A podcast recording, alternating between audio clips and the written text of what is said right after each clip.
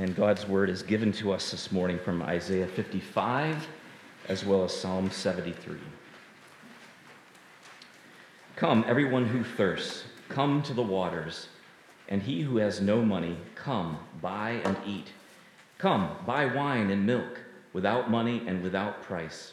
Why do you spend your money for that which is not bread, and your labor for that which does not satisfy? Listen diligently to me, and eat what is good, and delight yourselves in rich food. Incline your ear and come to me. Hear, that your soul may live, and I will make with you an everlasting covenant, my steadfast, sure love for David. And from Psalm 73 Whom have I in heaven but you? And there is nothing on earth that I desire besides you. My flesh and my heart may fail, but God is the strength of my heart and my portion forever. The word of our Lord. Please pray with me. Father God, thank you so much uh, for your word. It is truly living and active, and we believe it to be the true truth. And we're so grateful that you reveal yourself to us in that special way. And now, this morning, Lord, I pray that you would illumine Pastor Andrew's heart and mind as he teaches your truth to us.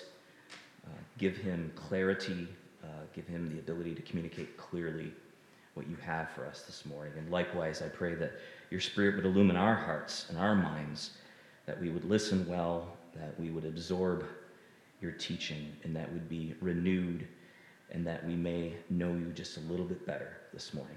And we pray all these things in your name. Amen. Please be seated. Morning again. I'm Andrew, in case I seem like a stranger. Uh, it is good to be back, and uh, I see as we cycle through summer some faces that weren't here last week, and if you're visiting this morning, we're certainly glad that you are here. A couple of years ago, I became a grandfather, and I was uh, told before, you know, as this was on its way, uh, this being my granddaughter, uh, I was told, you know, once you become a grandfather uh, or a grandparent, you're going to discover a special kind of love that you didn't know you had. And I was like, hmm, that's interesting. Uh, and then she was born. And there was that special kind of love that I didn't know that I had. My wife is, you know, very expressive about it. She'll often say, "Oh, I just love her so much I could eat her." I'm like, that just seems a little cannibalistic. Could we, could we just, you know, find a different way to express that? But there's this deep deep down uh, connection, soul crying out. We've been singing about it a little bit this morning as we've been walking through these themes of delight and longing and craving. And, and the Bible is just full of this language. Uh, you know, oftentimes when we, uh, I don't know how you approach the scriptures, but, you know, there's we can really think about things in our, in our rational brain and, and we can want the truths and, and we can go through that. And certainly the, the Bible is, is full of, of the truths of, of God and, and who He is and what He has done for us. But then there are other times when we're reading the scriptures and there's this evocative language that is maybe appealing to the right side of our brains, where uh, they're inviting us into this experience, uh, to these delights, to these rich, fat foods that satisfy us in ways that nothing else can satisfy us. In many ways, what I want to reflect with you on, what I want to open up for us to consider this morning, to wrestle with, is uh, as a companion to what I talked about last week. I'm trying to, in the last few weeks here of the summer, just finish out this Etched on the Heart series and, and share with you some texts that have been really important to me, uh, both over my life as well as uh, over the course of my sabbatical. Uh, one of them is this text that is your memory verse this week from Psalm 73. Uh, Whom have I in heaven uh, but you? Earth has nothing that I desire beside you. My flesh and my heart may fail, but God is the strength of my heart and my portion forevermore. How do we, how do we experience the Lord? Last week we talked about the fact that the Lord is our rest, that the Lord is the one who is the, the goal of it, He is the substance of it. It's not that we rest. Uh, you know, in anything else, a 24 hour period of time, 15 weeks of sabbatical, but we rest when we rest in the Lord. Today, I want to maybe take it a step farther and touch into uh, to David in, in Psalm 27, where he says, One thing that I have asked of you, that I may dwell in the house of the Lord, to gaze upon the beauty of the Lord, uh, and, and to let his soul be filled with that. And I, and I want to do it just touching in various places in Scripture. One of them certainly is Isaiah 55. And Isaiah 55, the first three verses, really provide sort of an outline for walking us through this, this deep hunger that we have, this, uh, this invitation to an experience. So the outline is there for you in the bulletin. True hunger in a world cluttered with junk food uh, finds its joyful satisfaction in Christ. Starting with true hunger, notice the, the tone of Isaiah 55. It's so invitational. Uh, this is written in the context of exiles or people in exile, people who maybe don't know their freedom, people who maybe aren't working in their jobs or you know their chosen vocation, people who are separated from loved ones. In the context of that, uh, the invitation of Isaiah, the prophet, the invitation of the Lord through his prophet, is pushing us towards what he is identifying as our true hunger. It is very invitational just in the first few verses come, come, come, come. Four times there is this invitation to come. There's the invitation to listen, to incline your ear. If you go down into verse 6, it's seek the Lord while he may be found. One of the things that the scriptures invite us to do is to open up our hearts uh, to what is deepest in us and what will truly satisfy us, what will meet us all the way down to the bottom. And that's always an invitation. Yeah, no matter where you are, no matter where you've been, there's that invitation to come and, and to be known. Sometimes we talk about seekers. Uh, we think about seekers as those who don't know the Lord. And so we went through a period in evangelical church life where we would talk about seeker services, and, and those were services that were geared towards those who maybe were outside of the family of God currently. But the truth is that we're all seekers. You know, Paul talks about passage that we read from Philippians 3. You know, here he is toward the end of his life, and he's pressing on uh, to know. He's continuing to, to press into. You know, Peter says to the Christians in the diaspora, he says, crave pure spiritual milk. And that, that word crave there, or uh, uh, desire, it's, it's really strong. it's earnestly desire. Crave this spiritual milk. We are always to be pressing into and seeking farther. One thing I've asked of the Lord that I may gaze on his beauty. But what is the goal? We get that sense in Isaiah 55. You know, he talks about uh, buying. Uh, buying wine and milk without money, without price. But then in verse 3 is where we understand what he's really offering them is the steadfast sure love that God has for his people.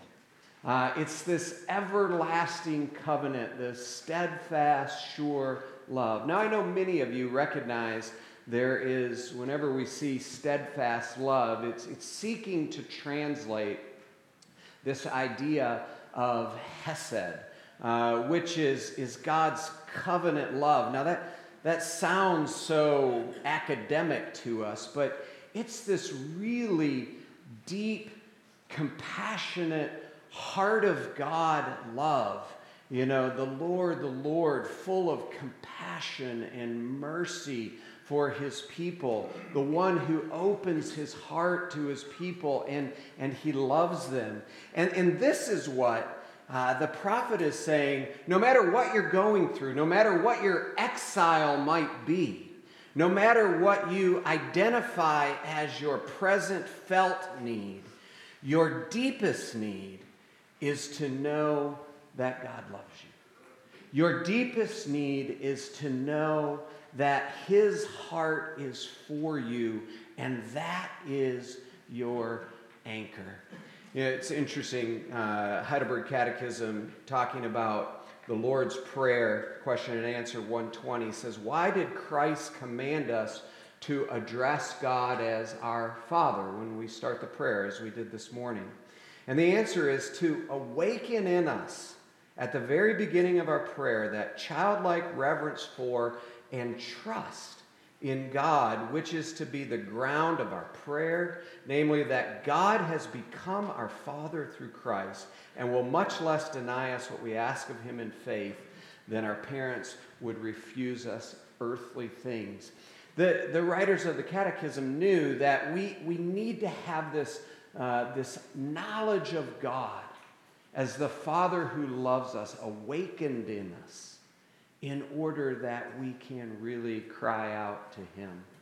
I think most of you know that Lisa and I have been involved in foster care and adoption uh, for pretty much 25 years. Uh, and we've, we've, had lots of opportunity to have different kids in our home, uh, as, as, well as go through lots of different trainings.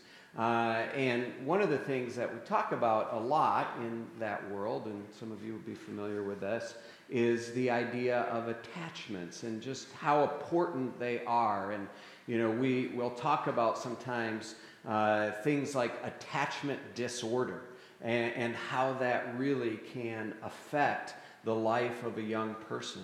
Some of the characteristics of attachment disorder, you know, you see kids who are superficially engaging, uh, they have charming behavior, uh, but they are not able to connect. There's little eye contact, contact, nonsense questions, incessant chatter, inappropriate demanding or clingy behavior, lie about the obvious, destructive behavior to self and others, no impulse control, poor peer relationships.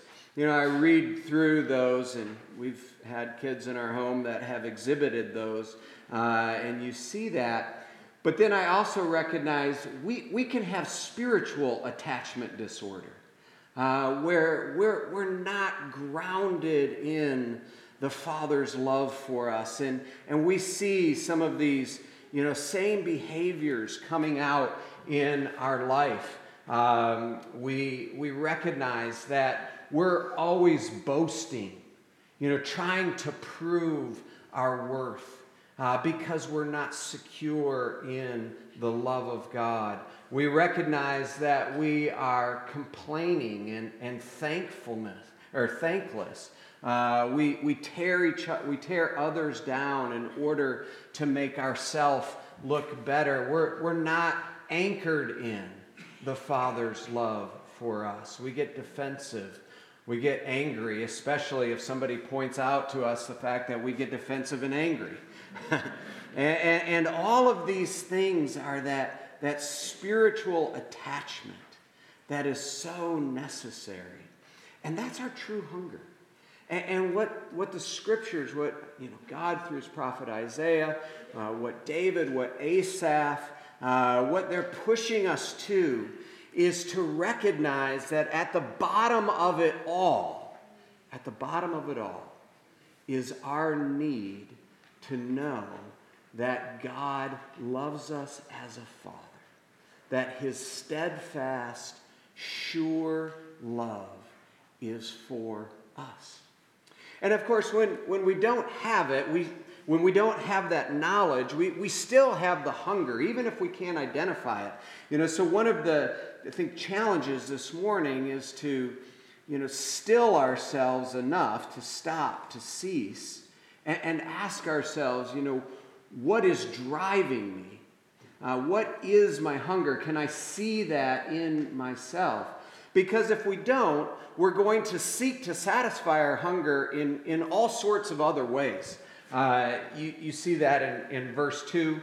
You know, why do you spend your money for that which is not bread, your labor for that which does not satisfy? We saw it as well in Psalm 16 that Jim read for us uh, in the call to worship. We, we look for happiness in so many other places. And I think you recognize this. We talk about this a lot when it comes to confession. You know, the prophet Jeremiah says this My people have committed two evils. They've forsaken me, the fountain of living water, and they've dug for themselves cisterns, broken cisterns that, that cannot hold water. So there's all sorts of junk food in this world. And, and when we have that hunger that we all have, uh, and we're not seeing it being satisfied by Christ, we're not pursuing it in that way, we're going to look in other places. We're going to grab for the cheese puffs when we need a handful of nuts. You know, we're going to grab for something that uh, ultimately is just the sugar cereal when we need our eggs and potatoes. We need something much more substantive. There are easy things to pick on. We can pick on you know, drinking, drugs, money. I mean, we can do that. But it's interesting, you know, they're, they're somewhat easy targets, but drive down the highway. Uh, we spent a lot of time this spring driving back and forth to Kalamazoo, Lisa's family. We are transitioning Hector over there. Uh, and it seemed like every other billboard was either beer, bake, or betting.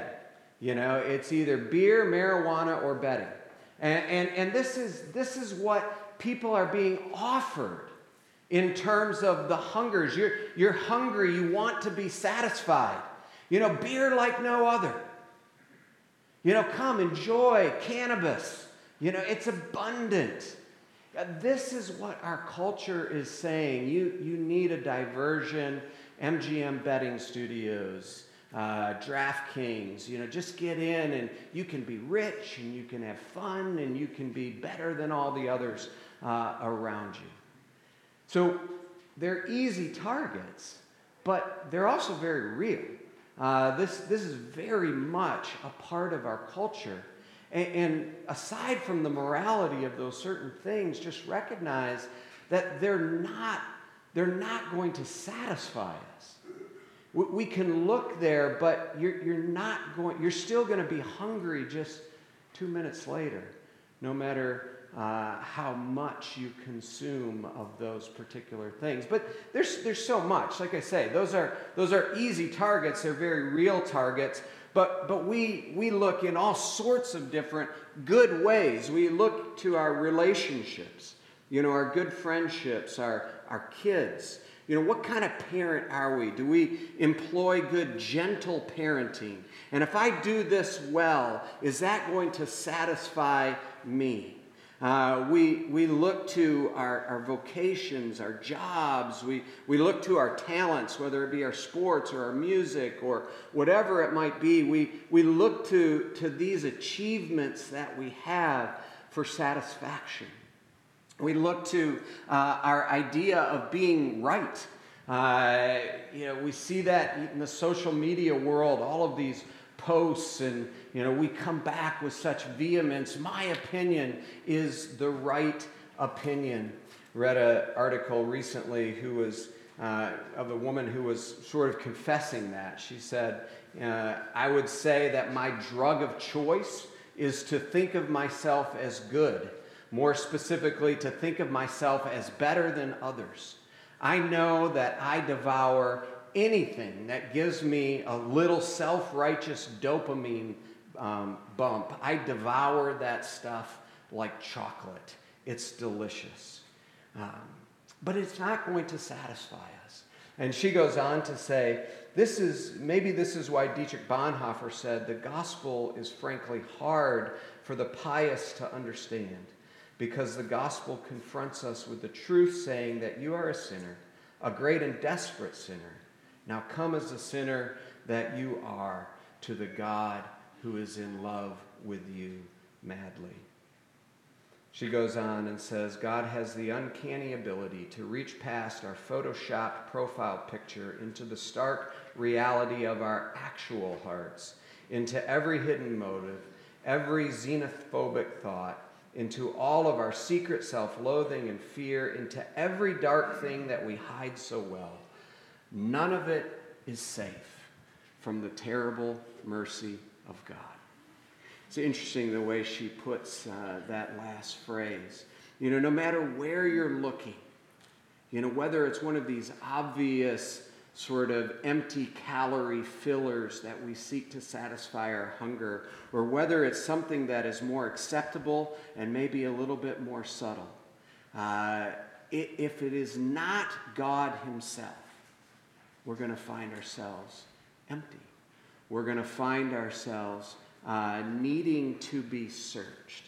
And, and, that's what God does. God comes and, and He searches us uh, in His terrible mercy, uh, this, this penetrating gaze that has the power simultaneously to unmask us, you know, to, to help us to see our, our weakness, to help us to see our vulnerabilities, our nakedness, but also at the same time to capture our hearts and to capture our loves. Because this is, after all, what God is after. You know, I, I have poured my love on you. Here is what I want you to know, exile. I want you to know the steadfast, sure love of God. Because God knows that what our heart loves will control our heads, it will control our hands, it will control our feet. What we love is where we go. And, we recognize this too. What makes us anxious or angry? Those are the things that we love. You know, when, when, we, when we feel ourselves being triggered in those ways, we can trace that back and say, there, there's something really important to me here that's being stepped on, that's causing me to be anxious, that's causing me to be angry. What do you love? What do you love? And the invitation is to come to come and to buy without money, without cost. There's this free gift of the gospel, the good news, all that God has done for us. He tells us in verse 3 of Isaiah 55 it is the stead, sorry, it's, um, you know, this everlasting covenant, my steadfast, sure love for David. Uh, he connects this covenant to the covenant that he made with David, that David's line would always sit on the throne. This covenant that was ultimately fulfilled in Christ. And so when Isaiah is saying this to the people, he's helping us to connect to all that God has done, you know, from the councils of peace where it was the Father, Son, and the Holy Spirit before the foundations of the world, knowing our wandering hearts, knowing our propensity for junk food, he said, I am going to make a way. And it's going to involve the Lord Jesus coming to this earth. It's going to involve him entering into the state of humiliation, going to a cross. It's going to involve him uh, taking on all of our uh, all of our wanderings, all of our sin. It's going to involve him crying out from the very depths of his soul my God, my God, why have you forsaken me?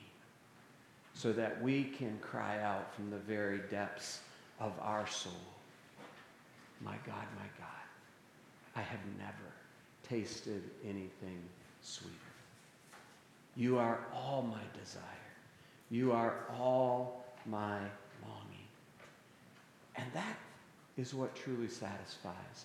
And, and this is what uh, God is inviting us not just to know, you know, not just that we can repeat the facts about these things. You know, you go to Colorado and you can say, well, there's 14,000 foot mountains and they have snow on them this amount of the year. And, you know, the, the Rockies spread from this direction to that direction. And Denver is located a mile high. And then you are in the mountains. And, and your soul is singing because you realize how small you are. And you realize how big the mountains are, and you realize how big God is and how majestic He is. There's knowing, and then there's knowing. And what the psalmist is pushing us towards, what the prophet is pushing us to, what Peter is saying, what Paul is saying, is that we, we press on to know this God. We press on to experience the goodness of this God. You remember last week, the unknown psalmist in Psalm 116 said, I, I love the Lord. I mean, what a statement. We, we can just read over that, but I, I love the Lord because he, he knows that God has loved him. He knows that God moved heaven and earth in order to bring him into relationship. Or the psalmist in Psalm 63 who identifies his hunger, who recognizes that he is thirsting. This is David. Uh, my soul thirsts for you, my flesh faints for you in a dry and weary land where there is no water. But I've gazed on you, I've looked on you in the sanctuary. Uh, your steadfast love is better than life. Do you, do you, do you feel the immensity of the mountains? Not, not just can your brain compute it, but, but can you feel the immensity of the mountains? Our, my soul is satisfied as with fat and rich food. My mouth will praise you with joyful lips. You know, this theme just keeps coming back. You have never tasted anything You've never savored anything. You've never been in love with anyone like God Himself. So, where do we go from here? You know, what, what does this mean? Just a, a couple of things um, in terms of responding to this. One, you know, we need to get in the mountains. We need to find ways to do that on a daily, weekly basis. You know, some of what we talked about last week with regards to rest, return, oh my soul, to your rest. You know, just the gift of a Sabbath day. You know, here, here God gives us one day a week where you have no other duty Okay, you may have to change a couple diapers, you may have to do a few other things, but you have no other duty than to gaze at the beauty of the Lord. God says, pull up a table, come to the feast.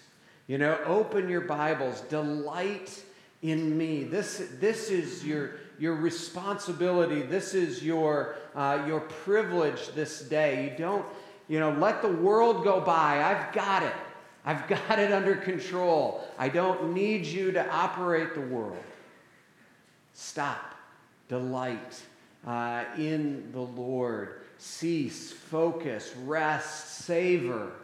Uh, allow your, your desire to bubble up to the surface and to find its match in the Lord. Now, part of it, I don't know where you are. You know, some of you have been on the journey for a long time, and we get at different places where, you know, sometimes the journey gets hard, and, and we need to, we need to, like, carefully, intentionally stop and go back and do this.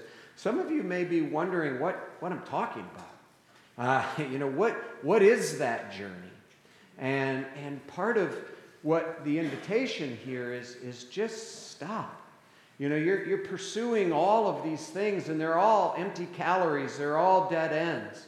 Just, just stop running and, and open your heart to the Lord. Pick up the scriptures. Start paging through some of the things that we've read this morning.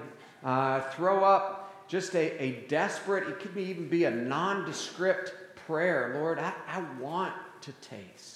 I want to see that the Lord is good. Psalm 34 for those of you coming this week. Uh, I, I want this, but I don't know how. And the Spirit is, is so delighted to help us make those connections and, and begin and begin to move in that direction. But we really do need to work at cultivating this delight. You know, sometimes we, we just go through life and, and we, you know, food as fuel. We never really enjoy our, our food. We, we're just putting it in and we're chomping it down and, and then we're on to the next thing. But learning to cultivate this delight, you know, the psalmist in Psalm 1 will talk about how he delights in the law of the Lord. And on this law, he meditates day and night. What's he doing? He, he's cultivating that, that delight. He, he's slowed down uh, enough where, where he can meet with God. You know, I was going to mention this last week, but there, there's a book called The Three Mile an Hour God. And, and the idea of the book is that, you know, as Christians, we're always called to walk before God or to walk with Him. Very, very rarely are we told to run. And, and, and we walk at about three miles an hour. And, and, and part of you know, cultivating this delight is, is slowing down, learning to walk with God, going at that pace, allowing these, these, uh, these culinary um, muscles to be developed so that we can savor and delight in God Himself. You know, the third thing that I'll just mention here so there's, there's stopping, there's slowing down, there's cultivating, meditating, getting in God's Word, standing in the mountains, you know, allowing yourself to see it. The third thing uh, is, is letting it overflow. Uh, it's interesting as you read through the Psalms, uh, there's always this movement towards, I, I can't contain this anymore. I've got to share this. I've got to, you know, tell the world about what God has done for me. I think what I want to highlight is while there is certainly that aspect of the Christian life, it's not a duty that's going to earn you God's love. It's very much coming out of this experience, this encounter with God, and it's an overflow of what God gives us. But it is a question that we ask ourselves like, if I'm, if I'm not wanting to talk about this, if I don't see this in my life, what does that mean? You know, how do I go back then and, and get in the mountains and allow the beauty to overwhelm my soul? I hope that there has been both sufficient invitation as well as sort of an evocative sense of, you know, what does it mean to press on? What does it mean to crave? What does it mean to desire? Heaven and earth has nothing that I desire besides you. God alone is the strength of my heart and my portion. Again, there's that, that food imagery. We, he's the portion that's been set aside for you because you are of the royal family. Uh, you are the bride, the groom, and the caterers have set aside this portion for you that you would enjoy. God has set aside Himself for you to enjoy and to feast on. One last example. Um, this summer we were camping up in Pentwater, which had three and a half inches of rain yesterday. Um, but uh, it was it was uh, it was a beautiful day. Actually, a storm had come through a little bit earlier, and Lisa and I went out to watch the sunset. And um, we we love watching the sunsets there. When the sun goes down, people clap, which uh, I just find really interesting. You know, you got all this variety of people, but just acknowledging, You know, the beauty of what only God can do. And, and those of us here in West Michigan, we, we appreciate the sunsets. Well, this night, you know, there was uh, some clouds in the area, and the way that the sun came in, it, it was just absolutely breathtaking. And I'm struggling right now to describe it because, you know, you had to be there. And so, what did we want to do right away? We, we were taking pictures of it because we wanted to preserve it. And then we were sending them to the family group chat and say, Oh, we wish you were here. This is so, so beautiful. This is our God. He does amazing things that touch us at the deep soul level. And we want to capture it. We want to taste and see that He is good. And then we want to share it.